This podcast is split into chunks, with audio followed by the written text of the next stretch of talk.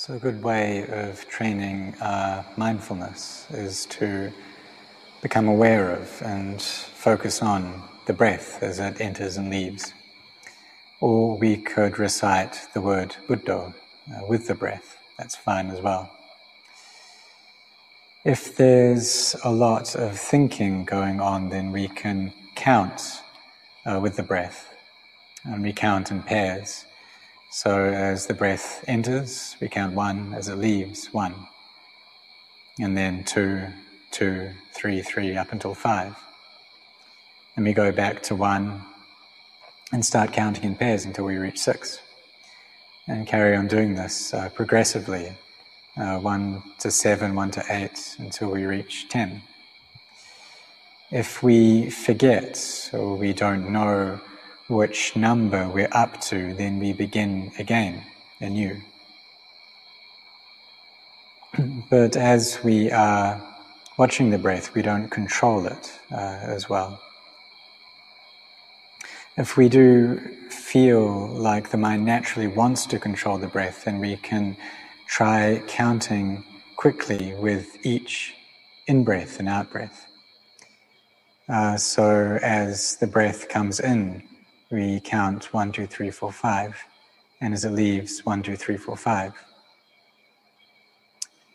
Uh, but we have to adjust that number to suit ourselves. So for some people, they might count up to four, others six or seven.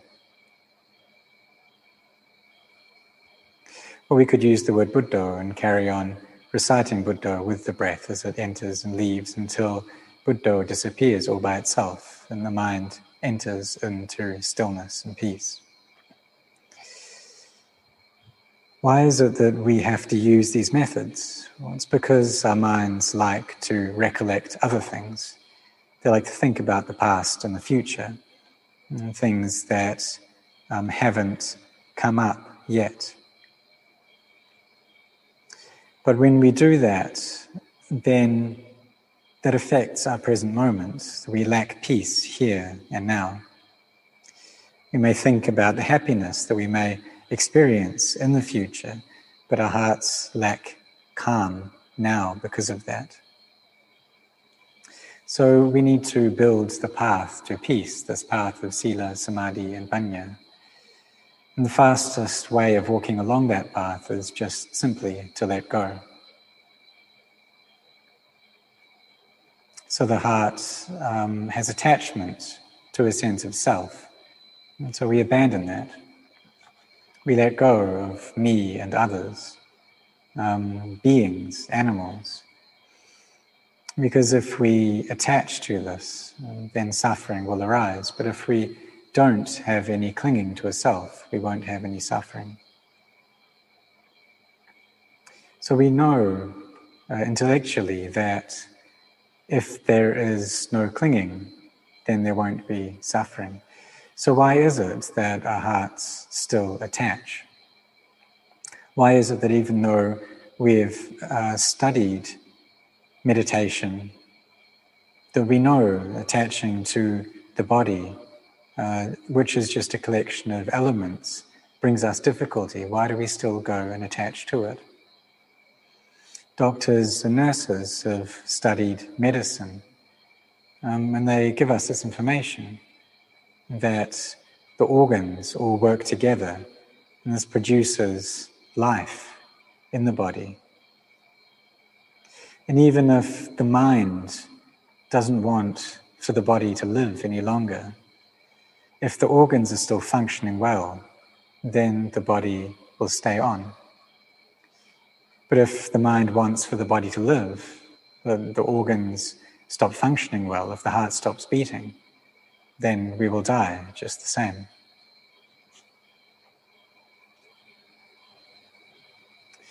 So, even though some people may uh, take leave of one another in preparation for death, but some people, they don't have the opportunity to do that their lives just stop suddenly.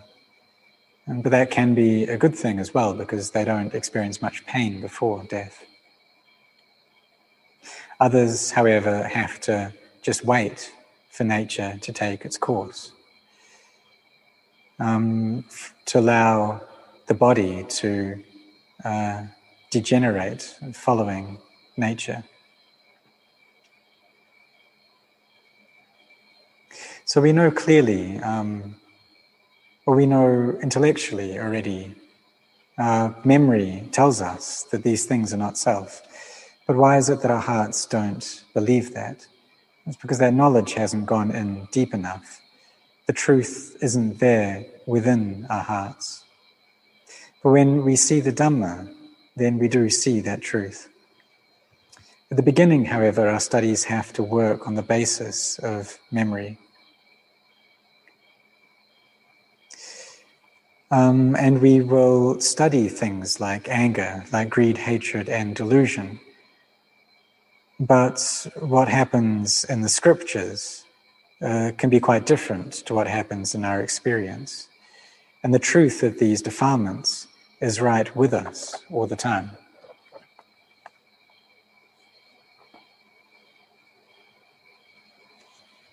Perhaps we know people who have had great uh, pain through problems with their teeth. They've had a lot of suffering that comes up. And we may try and comfort them or try to teach them, say, just bear with it, bear with it. And this pain, it's inconstant, it won't last. But when we experience that for ourselves, it's something different entirely. We know exactly what that pain is like. The, the pain travels along the nerves and it reaches our ears, even. And sometimes, if we've had a tooth pulled out, or we've had a root canal, uh, then we can even feel our heart beating in the place where that tooth was. When the tooth is there, we don't feel it, but when it's taken out, then we can clearly feel the heart beating uh, as it as that heart beat hits the nerves uh, where the tooth used to be. So suffering is waiting right in front of us.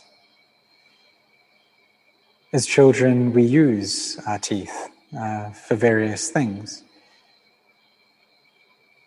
But we don't see the truth of uh, the inconstancy, the instability, the pain there within these teeth, within our bodies. That really they are uncertain. We can't rely upon them. There's also this dukkha vedana, these painful feelings that are within our hearts. And all of the happiness we've felt, all of the sadness that we've felt, where is that now? It's all passed away. It's all disintegrated, disappeared, following its nature. If the causes for happiness and sadness arise, then those qualities will come up in the heart. And the cause for suffering is this uh, ignorance, not knowing what we should know, and upadana, attachment. This is what brings up suffering.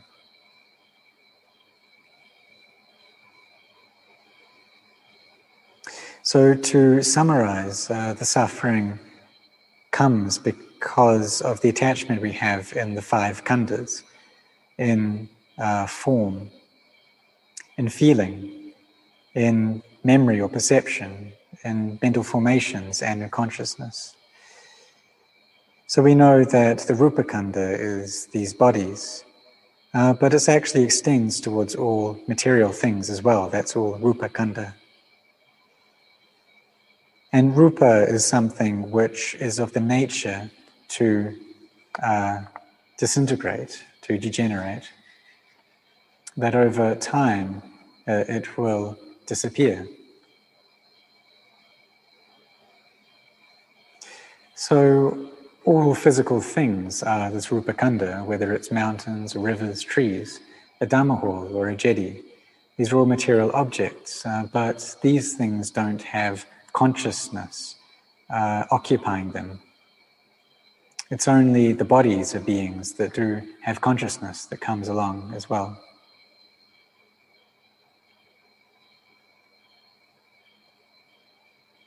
So when there's the consciousness along with the body, then you'll be able to feel different sensations, feel pleasurable feelings or painful feelings, and the consciousness will receive that.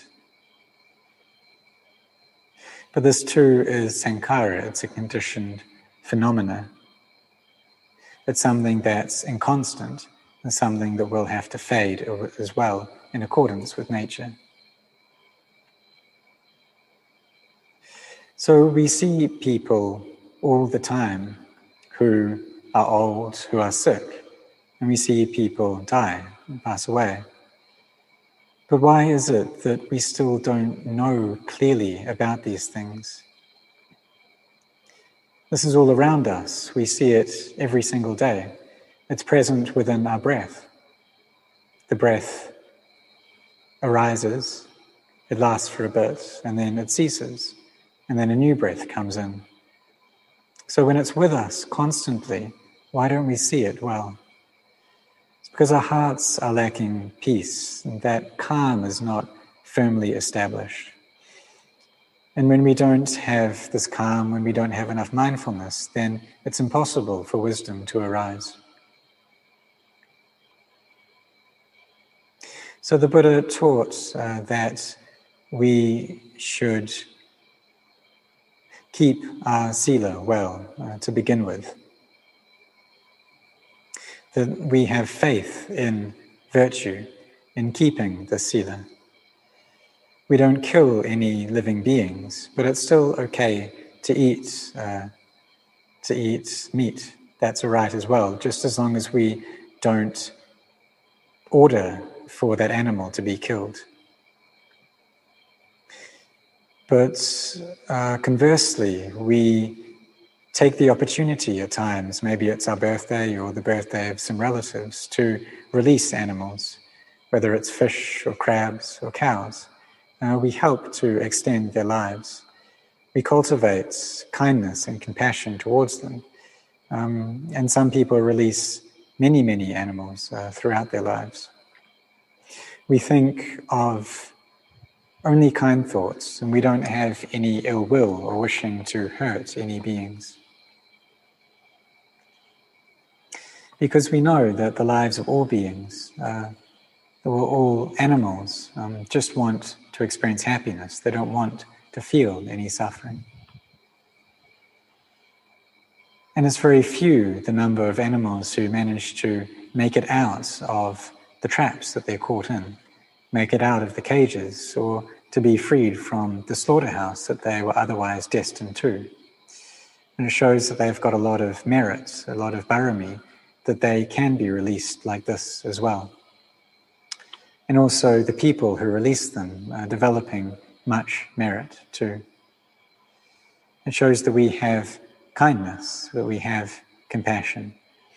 And also we are extending our own lives too through the act of helping to extend the lives of other beings. And just like if we harm animals, that shortens our life.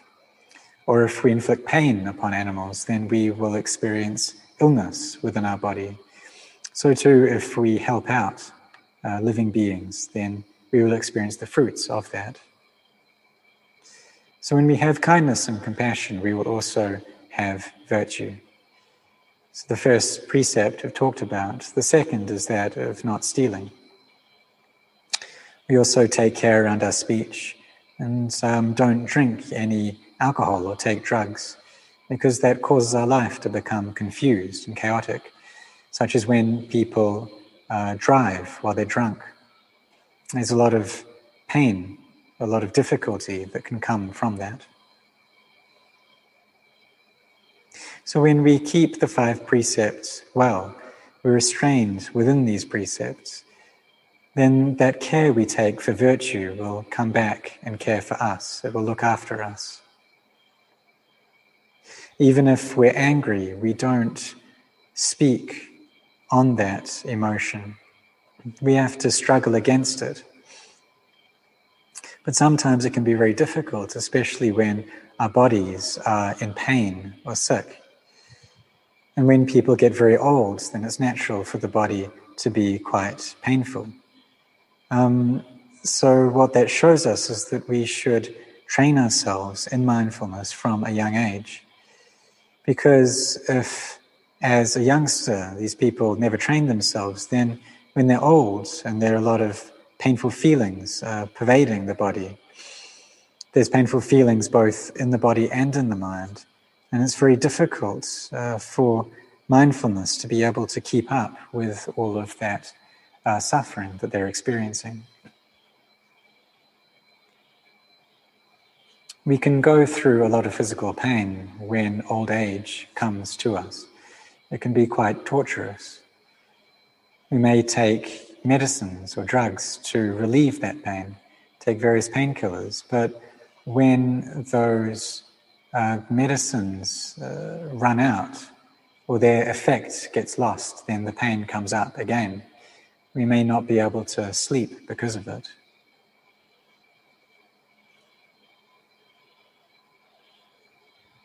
So we see these things and we hear about them.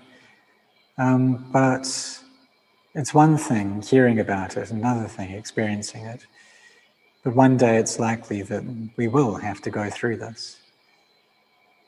And just like uh, before, I had listened to Luang Por Chah talk about the toothache that he went through and how much, what agony that was.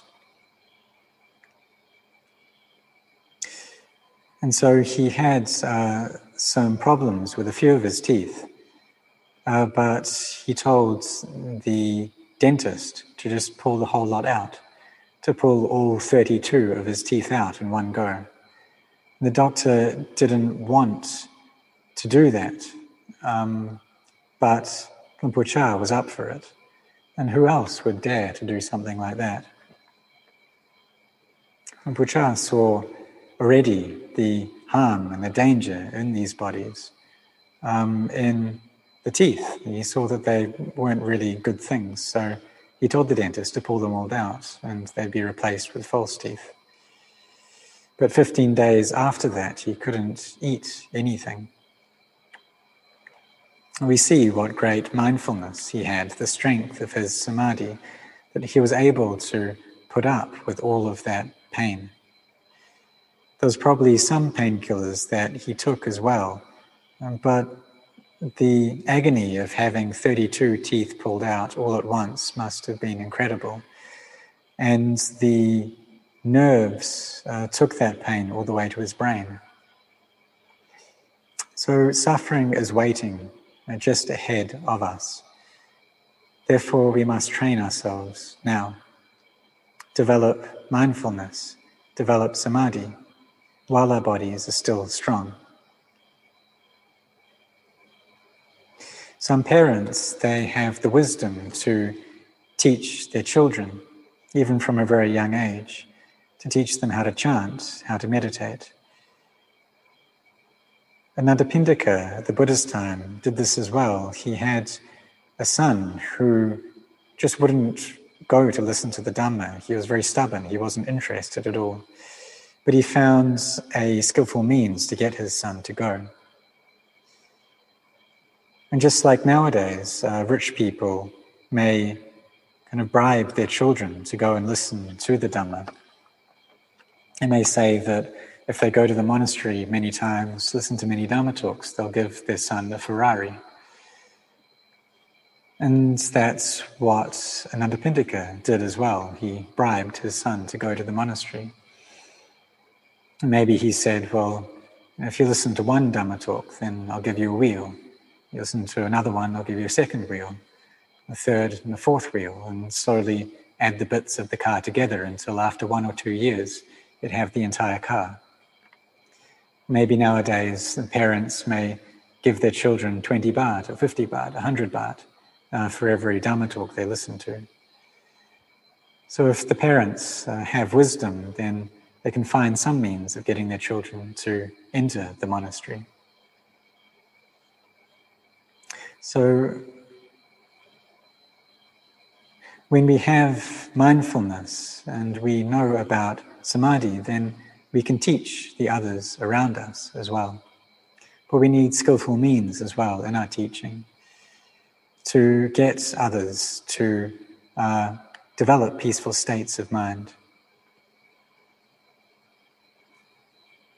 So that's what Anathapindika did to his child, and uh, he listened to the Dhamma until he became enwrapped in it. Was able to understand and see into that truth, all the way to reaching the stage of Sotapanna. His father had agreed to give him an award. Maybe it was a, a chariot, which may be similar to a Ferrari these days. But because his son had gained this noble wealth in his own heart, he wasn't interested in that physical reward anymore. His faith was well established, uh, and he saw the great goodness of his father that he had gotten him to go to the monastery. So when our children become established in faith, then they'll see our goodness as well. That we've shown them the path to this faith, to efforts that will lead us to peacefulness, lead us to create goodness in our lives. So when we have this sincerity in practicing meditation, we must also understand that sometimes uh, we'll gain peace and sometimes not, and that's just natural. And that's what I experienced as well. When I was a layperson, I'd meditate. Oftentimes, I would feel peace, and the mind would be very cool and spacious. But as soon as I got up, uh, that peace would disappear. I'd feel all the different emotions I had before, like anger, and I had to endure with that to try and not to shout at people or uh, express my anger through my words. I realized I had greed, so I tried to uh, balance that or try to cure that uh, through the act of generosity, through giving and being charitable. I saw that there's just no point in keeping all of my wealth for myself because one day I would have to die.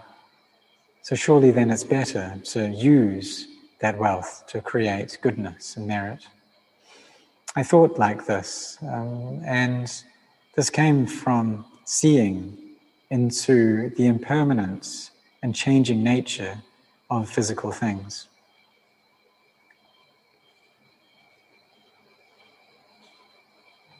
So that the lay people who come have kindness and compassion to give uh, a portion of their wealth. We also chant, we listen to the Dhamma. And when our minds come together, then we'll see into the nature of reality, see that all physicality uh, is inconstant, is stressful, is not self. And this means that we've understood the Dhamma at that point. We also see Vedana, feeling, arising and ceasing, arising and ceasing. There's also memories that come up, the sanya. And sometimes they're good memories, sometimes they're bad memories. And none of us wants to recollect bad things or to uh, think bad thoughts. We just want to remember the good things, but we can't really control that process when these memories come up, then we shouldn't get averse to them because that will just cause us to suffer. So we don't uh, become angry at bad memories that we have. We don't hate them. And we also don't become deluded in the good memories that we may recollect. Because we know that all of this is of the nature to arise, last for a while, and cease.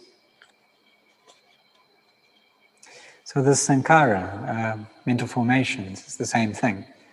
It arises and ceases, and sometimes we think good thoughts and sometimes bad thoughts. And all number of things can arise in the mind. Anything can come in. But we just know what's happening. We have mindfulness over it. We tell ourselves uh, that these thoughts are not sure, they're inconstant. But if we go and attach to them, um, then we'll take it as a self. And this process of clinging happens very quickly. It's a very speedy process. And we'll take everything in terms of ego, we'll take it all personally. We can ask ourselves, well, what about these things is a self? Or what can we find within them that's a self? We'll see we won't be able to find anything there.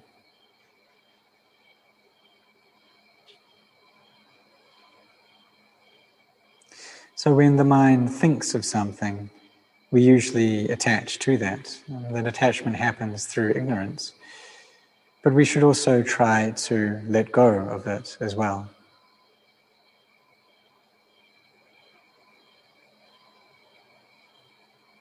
Maybe we get angry and we want to uh, hurt someone, we want to shout at someone.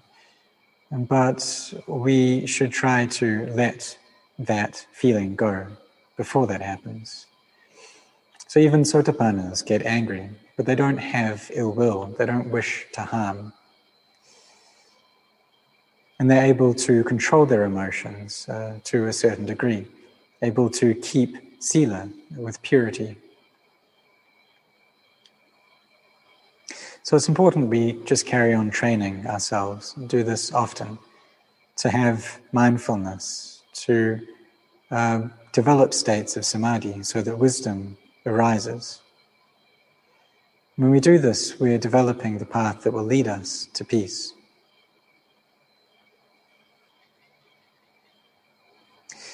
And so, just as we've all come to Wat Marpjan following a certain path, and then when we arrive here, we know that this monastery is real and that path does actually take us there. But all of us, all of you, have to go back home as well. And so for Sotapannas, they see into emptiness, this pure emptiness. They're able to abandon wrong view and see into not self. Uh, but the mind also has to retract uh, from that experience of Nibbana as well. In the Buddha's time, there were huge numbers of people who could attain to uh, this level of sotapanna. So for us, it's something that we should try to do as well. It's something possible in this time too. We develop our parami, and this can get done both as a child and as an adult. It's possible for a child of 13 or 14 to contemplate into the Dhamma um, to reflect upon Dharma every single day, to see all things as inconstant, as not sure, to be teaching themselves in this way. And maybe they can even teach adults about the Dhamma, because it's not just grown ups who are able to understand the Dhamma. There are many seven year olds who have attained to noble fruits. So we should train ourselves, take this opportunity and time that we have to train ourselves, and contemplate into vijnana as well, into consciousness. But it's something that's quite difficult to see, however, because the process of consciousness happens so quickly. And when a thought arises, then that will be received uh, by this consciousness. But we also need to bring up uh, the one who knows, this knowing nature, to look at consciousness and understand that it is inconstant, that it does change. But this is quite difficult to do. We come back to physicality, seeing that as something that's not sure, that changes. And if we just see that, then we'll see into the Dhamma.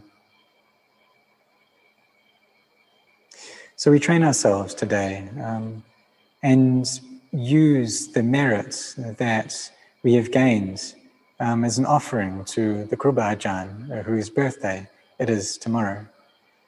That uh, Somchai will be turning 64 years old, and he's had to pass over through many obstacles in his life to meet with tigers and ghosts, uh, but he was able to get through all of this and uh, use his time in the robes as an offering to the Buddha, the Dhamma, and the Sangha. until his heart gained the energy that he could see into the danger and the harm and the cycle of birth and death. So for us, we give uh, anumodana, we express the joy, uh, the joy that we have in the goodness that He's created in His life. And we also build up goodness. We uh, practice in devotion to the Buddha, the Dhamma, and the Sangha as well. So may all of you grow in the Dhamma.